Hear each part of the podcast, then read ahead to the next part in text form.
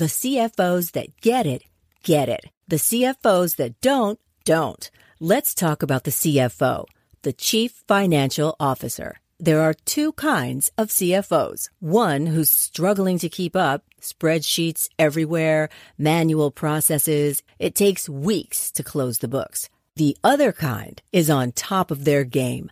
Automated reports, inventory, commerce, and HR flow into the financial model seamlessly. NetSuite is everything you need to grow all in one place. That's why NetSuite is the number one cloud financial system used by over 28,000 growing businesses. 93% of businesses increased their visibility and control after upgrading to NetSuite. Head to netsuite.com slash C-suite for a special one-of-a-kind financing offer. That's netsuite.com slash C-suite. netsuite.com slash C-suite.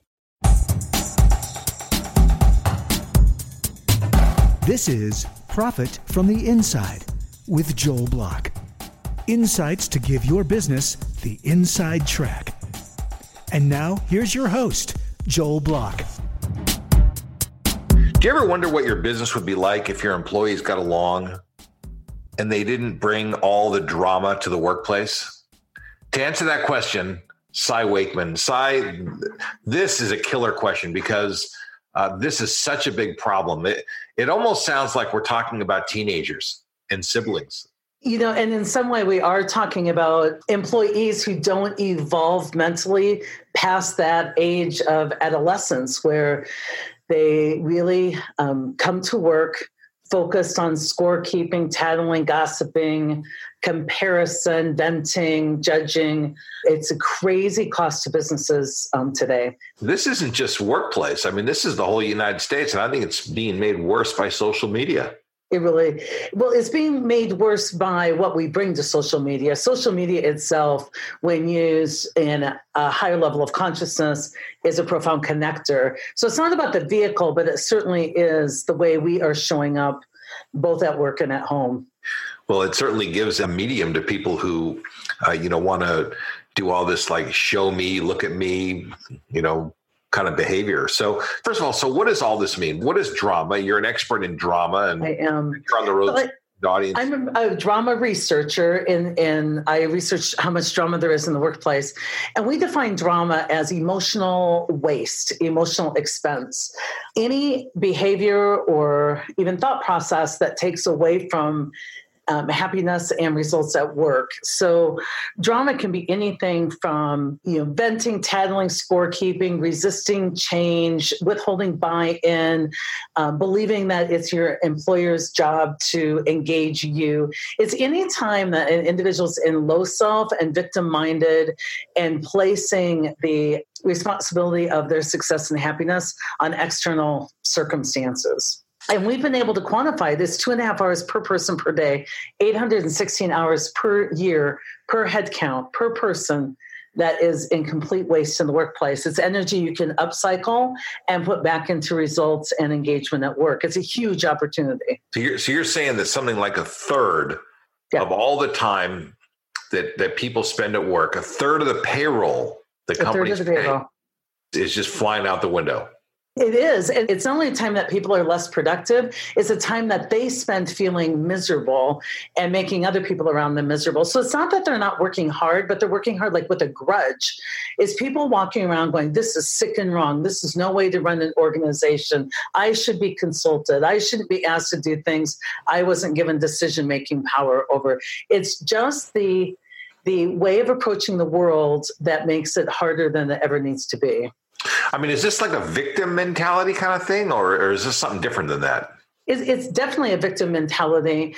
And we've been able to quantify it. And a lot of people think it's just a cost of doing business. And it's a, a huge missed opportunity because if drama is emotional waste, the way we get rid of waste in a workplace is with a good process. So the way to get rid of emotional waste is with a good mental process. And I really believe the role of a leader isn't about inspiring or motivating others. I think it is teaching people good mental processes so that they can move through life more skillfully. And when I was a therapist promoted to a leader, I was shocked at how many employees and leaders approach the world with really poor mental processes seeing the world through the lens of their own ego that they are a victim and everybody else is a villain and the reason they can't succeed is their circumstances and it's really it's a lack of accountability and a lack of self-reflection and a lack of like good mental processes you know, this mental process thing, I mean, it, it, that seems like it falls in the category of what therapists do, not what leaders do. Well, and, and therein lies the problem because what therapists do is after people have crashed their cars and they're down in the dumps, we teach them ways to um, see the world more accurately and use better mental processes. But what I've found is the role of a leader is I can help you do that on the daily and it can connect you into you know joy and misery. So for instance, when I would get together with my team as a leader, I started to realize they had two issues. One, they didn't know how their own mind works. And so they kept getting played by their own ego. They would believe everything they thought. So they would, somebody would walk down the hall and they would think, oh, they didn't say hello to me. They think that ever since they got the promotion, they're better than I am. And they wouldn't realize that the ego loves certainty over accuracy. And they believe they're thinking, and then they would treat that person rudely, and it would just be off and running. So I had to teach people how their mind works. And then I had to teach people how the world works. And that's what leadership is to me because most people didn't understand how their mind works. They would believe their own thinking without question, and they didn't understand how the world works. And the world really works with um, some very set principles. Happiness, it's a choice. It is not about your conditions, it's about your accountability level. Suffering is completely optional and most often self imposed. Like once they started to figure out how their mind works and how the world works, they were able to move very skillfully with little drama and little waste through really tough, complex situations. And it made them members of a dream team almost instantly. It wasn't years of development, it wasn't years of, of classes and interning and apprenticing. It was minutes of taking somebody from one place, which is low self, to a high level of consciousness to see their life differently and then act on their world differently. You know, listen, we know each other a long time, so don't take these questions that I'm going to ask you because uh, I, I, just look at this in such a different way, I, you know, and maybe with not enough patience. But I mean, I think about all the situations I've been in over many years, and the things that you're talking about uh, seem like they're things that people should be learning in elementary school and, and, in, and in their life. You know, I mean, you're talking about people coming and you're, you're teaching them life skills. Now, I mean, maybe some people need a little bit of course correction along the way, but it just seems like what you're talking about is so basic. I mean, and and and it, how how do you stay patient with people that have these basic problems? Well, I think first of all, we have to not separate them out from ourselves because everybody has this human condition. And you know just like you must walk around frustrated that people don't understand money and how money works. Like that seems so basic right? Well that, that i that i get. That's an intellectual thing. I get that you know and some people have training in it and some people are afraid of it. I, I get that. This this just seems like I don't know, we teach our children when they're 10 years old to get along with one another. That's what elementary school is about is you know, don't, you know, use your words, don't use your fists, you know, I mean, yeah. keep your hands to yourself. I, I mean, there's basic things that happen yeah. And, and, if it were that easy, we'd be in a whole different place. I mean, we'd have statesmanship in our, um, you know, Congress today. It's well, like, I guess that's kind of where it comes from is our leaders aren't setting good examples. Let's go back to parenting and leading because most leaders and parents collude with their kid. They sympathize with them rather than empathize. So let me give you an example um, that can be at work or at home. So I have eight sons. One of my sons calls me up and they're like, Mom, I forgot – my backpack at school today. Will you go get it for me? And the average parent would go get that kid's backpack because, you know, we got to help our kids out. and I approach it very differently. They call me up and they go, Mom, I forgot my backpack and um, I need it in school today. My math homework's in there. I give them empathy. I go, Oh my gosh, that is a bummer. It is tricky. Um, I know when I'm at work, it's tricky to get through a day without you know the stuff i need i hate those days i forgot to bring what i need how are you going to approach today now every other parent would be home getting the backpack And my son is like, Mom, stop all that. If I don't turn my math homework in, I'll stay after school, I'll miss basketball practice. I won't be able to start on Saturday's game. And then the parent will be like, oh my gosh, I don't want to be the reason my kid didn't start on Saturday. They would go get the backpack. Not me. I'm just like, well, then let's talk about how you're going to have a mature conversation with your coach you know, I'm in Washington, D.C. I'm not going to get your backpack. And he's like, Well, mom, will you pay Uber? And will you give them the garage code to go in and get my backpack? and I know my job as a parent and a leader is to steer away from me fixing this thing to me growing you. And so I said, I'm not going to get your backpack. Let's talk about how you can get through your day successfully without your backpack. And he says, Well, according to you, I would need to redo my math homework in study hall, and I shouldn't have to do my math homework twice. And I'm like, sounds like you have a great plan to redo your math homework in study hall.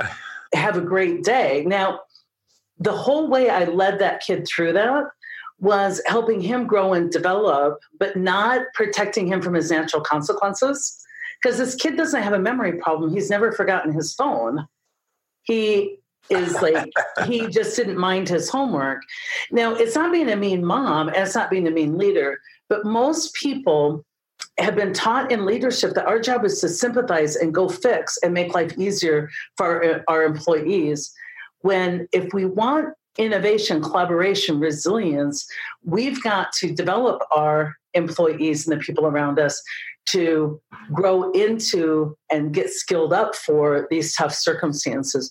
So I think while it's basic, there are so many forces that have led us to over rotate on engaging employees. And engagement without accountability creates entitlement.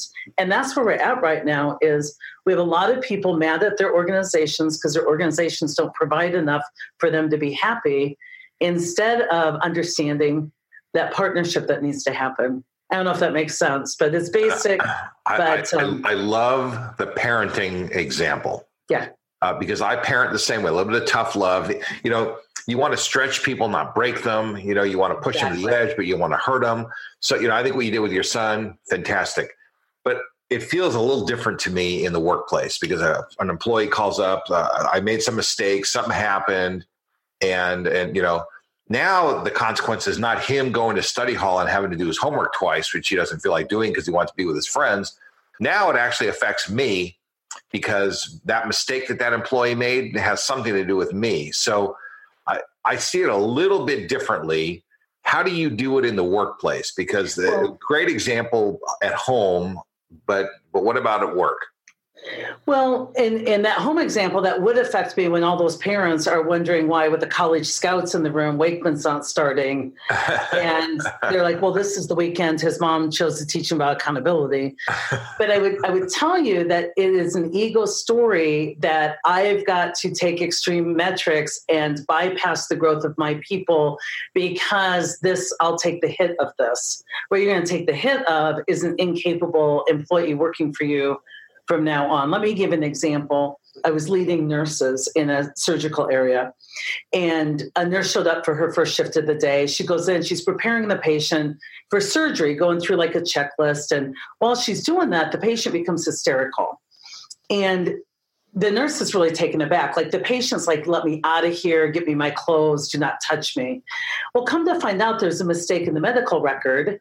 And the nurse was preparing the patient for a hysterectomy, and the patient came in for like a nose job. So the patient's hysterical. The nurse is like, This is ridiculous. This is, she's furious. And she comes to find me, her leader, and she's like telling me her story. Admissions can't manage the way I have a paper bag, and they're idiots. And if I did my job like they did their job, and she's venting, venting, venting. Now, most leaders would rush off to fix that with the patient.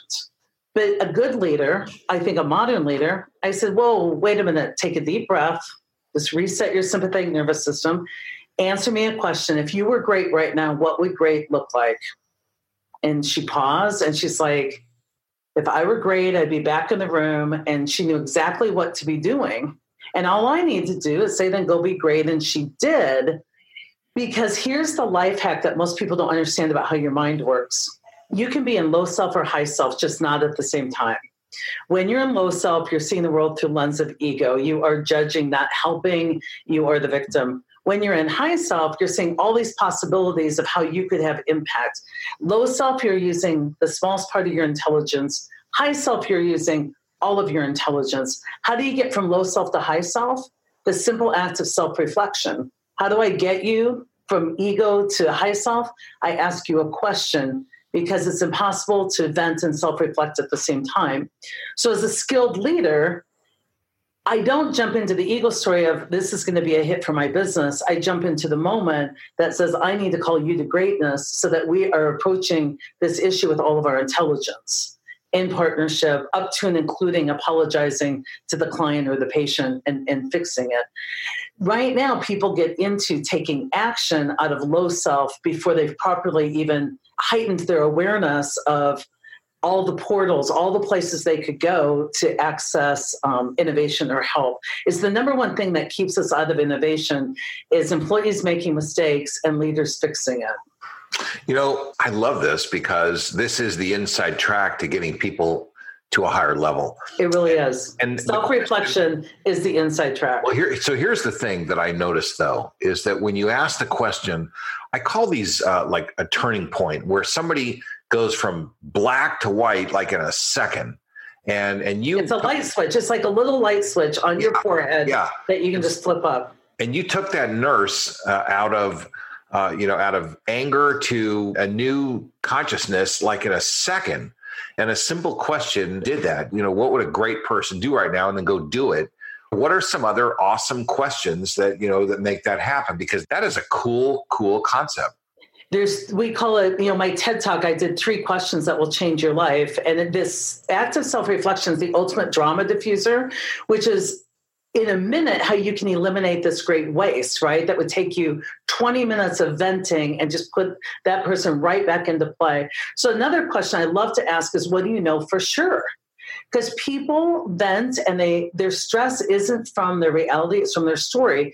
So somebody will come in and they're like well the client's trying to get away with this and they're trying to lowball us and they're they're going to make all of these requests and you know how this is going to play out and this is where this is going to end up and we're going to end up losing the contract. I'm like what do you know for sure well the client called wants me to call him back then go call them back, right? So most of the time when people come in, they come in with their story and they're super stressed. And when I ask them, what do you know for sure? It releases the ego's grip on their view of the world, which is a victim. So, like, somebody came in and they're like, My boss is a micromanager. He treats me like a child. I need to confront him and to, you know, tell him to quit micromanaging. I'm like, Your boss is a micromanager is that true? Can you possibly know that to be true? What do you know for sure? And she goes, well, she micro, he micromanages me. I go, what does he do? It came down to he called her three times a day and checked on her project statuses. And she's like, he treats me like a child. I'm like, how much budget does he give you? Well, he gives me $3 million. they don't usually give children $3 million. Like, Here's what she came down to. That one question took a boss who micromanaged her and treated her like a child. I said, just meditate with that one question. It'll set you free. She had a boss who preferred more detail than she liked to give. That was her big problem.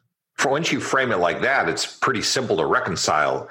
You know, that totally. maybe have a discussion. You know, gee, you seem to like more detail than I am comfortable providing, you know? Yeah how can I give you what you need? Or how can I increase your confidence in me?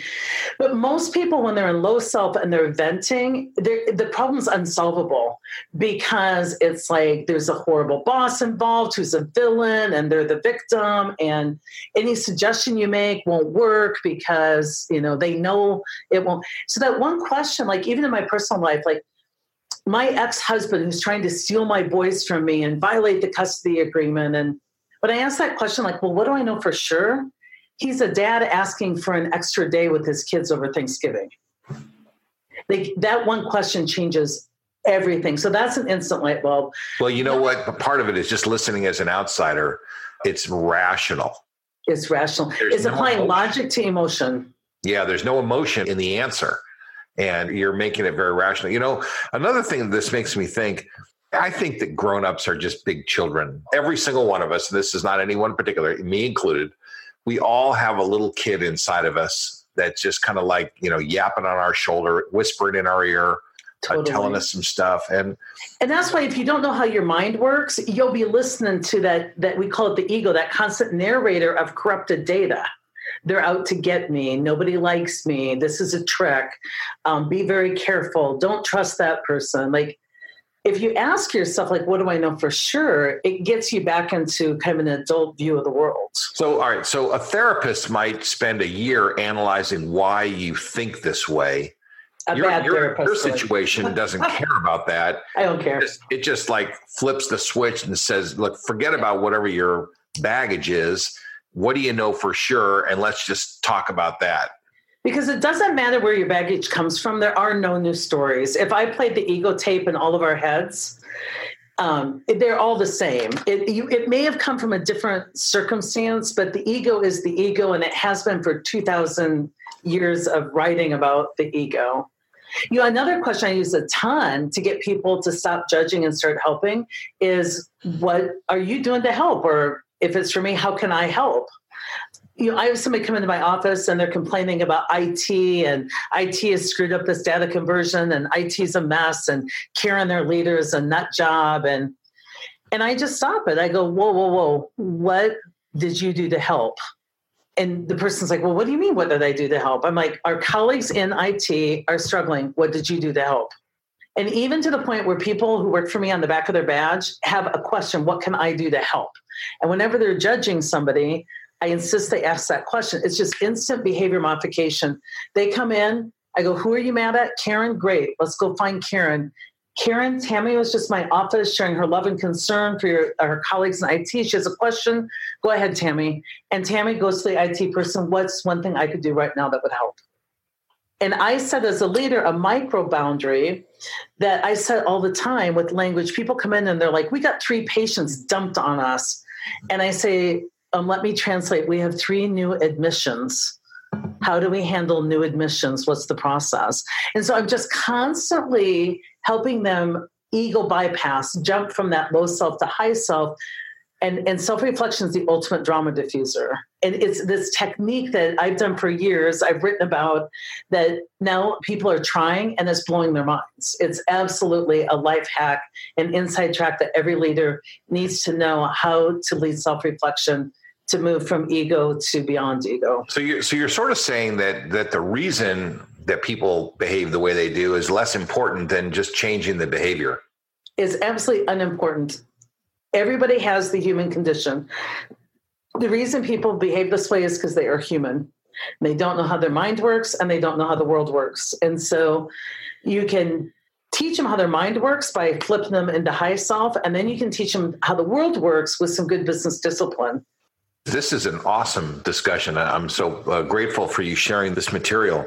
I think that uh, therapists would probably worry they're going to be put out of business, though, that they're, they're going to take a guy who they would normally work with for a year and in five minutes the person is resolved. Not every situation. not every condition. You know some people have trauma which is different. I mean if your toggle switch is broken and you can't easily flip you might need therapy. But for most of us we can be in the same day in low self and high self you know never at the same time. But um, for most of us our toggle switch works but I tell you what, I, I started as a therapist, and what this is based in is called cognitive behavior therapy. And not all therapists want to work with you for years at a time. A lot of therapists want to teach you how your mind works and how you can move beyond it. And, you know, but Joel, like most people, they've lived with this mind their whole life and they don't know how it works. Most people are blown away when I tell them that thing up there that's constantly thinking is not you, it's your ego. And they're like, what? And I'm like, you're not the thinker, you're the observer of your thinking. And you're getting played by your ego all the time whenever you believe everything you think without question. They don't believe it. So I go, okay, tomorrow morning when you wake up, notice do you wake up and say, I shall start thinking now? Or do you wake up and you're already being thought? And the answer is you're already being thought, but most people think that's them. They think they're the thinker. And if they thought it, it must be true. That little bit of, of advice. My team will be standing in front of me very upset about something. And as they talk, they're like, I'm just believing my own thinking right now, aren't I? And like, yes. And then like, question your thinking. They're like, I'll just go call the client back, find out what they need. Because so we, we spend all this time in story. Let's talk for a second about how do uh, companies employ these techniques you know I, I, mean listen take one little question one little question uh, th- those can help in specific situations but what does the aggregate look like? In other words if a company wanted to really be different what are what are great companies? What's the inside track and how are those companies profiting from the inside track? I mean how does the how do those things work together? Because it's all really about we talk about profit from the inside. How does it work Sure. Um, profitable companies are really taking a look at the traditional leadership philosophies they're teaching their leaders and the expectations they have of their employees. Because in my research, drama increased from two hours a day to two and a half hours a day per person in the last 10 years. And when you look at that number, you're thinking, how could it be increasing? We're spending more money in training and development. We're spending more money having webinars and learning. And the reason it's increasing is we're spending more money in learning, but we're teaching um, philosophies that aren't based in evidence of human behavior. So, the first thing companies um, are doing is they're changing their whole curriculum in leadership development and their whole DNA around leadership. And they're also systematically changing their viewpoint of engagement to really be all about shared accountability. So, in my book, No Ego, I talk about the change management philosophies we have are broken they need to be modernized to business readiness. The engagement philosophies we have in our HR and our companies is broken. They have to be updated to um, accountability metrics we look at processes and we work on the process, but we don't work on accountability to the process. So once you you know the problems, um, what people do with us large scale is in our organization is we bring in a whole different reality based curriculum. We train and certify their people to deliver it internally. We use our own engagement survey that sorts the results based on accountability levels of the employees so that you listen to the right people. Um, and we train up the employees. We show them how to hire different. We show them how to really create a different culture. Um, and we do that if they hire us, and then we give it all away for free if they follow us on social media, our YouTube channel, our books. Uh, we tell you how to do it, how to really approach leadership differently. One of the things that I think about is a, a lot of our leadership, uh, the way we run our schools, a lot of things in this country are, are just they're old the systems are old. They're military. They're uh, they're from 200 years ago. They've barely evolved over time. I was driving. They're not evidence based. They are a few key people had philosophies that everybody followed without question. They aren't evidence based, most of them that we're teaching. The way we're teaching school is that. well, even even if they worked hundred years ago, the world has changed. Yeah, the needs of the output has changed, and the the means of uh, production has changed. I mean, so many things have changed, and I don't know that we're changing with it. And it really opens the door for some new ideas, and that's what's uh, beautiful about podcasts like this is that we bring new ideas and and people who like these ideas can can ask for help and they can solicit new experts to help them think about things in new ways. But they're contrary to things that we may have learned as children and those things are hard to change in your mind you know, and, and we have a lot of tolerance for the human condition. You know, even after we teach this, people won't do this perfectly. They'll screw this up daily. But once you have the awareness, you can return to a new center.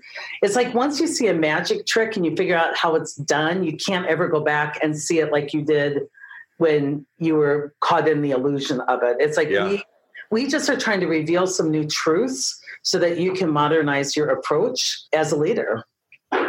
I think the, I think the big theme here is that uh, that we really need to modernize a lot of our thinking. I agree, John. Absolutely agree. Wow, this is really uh, it's incredible, really, that such simple things can make such a big difference. Well, Cy, this has been uh, just extraordinary. I really appreciate your input and some of your thoughts. Very thought provoking, uh, and this really provides people a way to consider uh, the inside track on on behavior and the way that they deal with their people and uh, listen and, and then profit from it, which is really what profit from the inside is all about. So thank you very much for sharing. We will put your contact information and some biographical information about you in the show notes. Anything you want to add before we wind down? No, it's just always a pleasure to uh, be part of any work you're doing, Joel. I appreciate it. Well, Silas, and thank you very much. And we'll stay in touch. And, and thanks for sharing with us. You bet. You've been listening to Profit from the Inside with Joel Block. For more insights and to learn more, visit joelblock.com. How about a shout out and a giant thanks to my podcast producer, David Wolf, and his team at Podcast and Radio Networks. Profit from the Inside simply wouldn't be what it is without David and his team. For more information or to learn how you can launch and produce your own podcast, reach out to podcastandradio.com. Produced by Audavita Studios. Connect your voice to the world.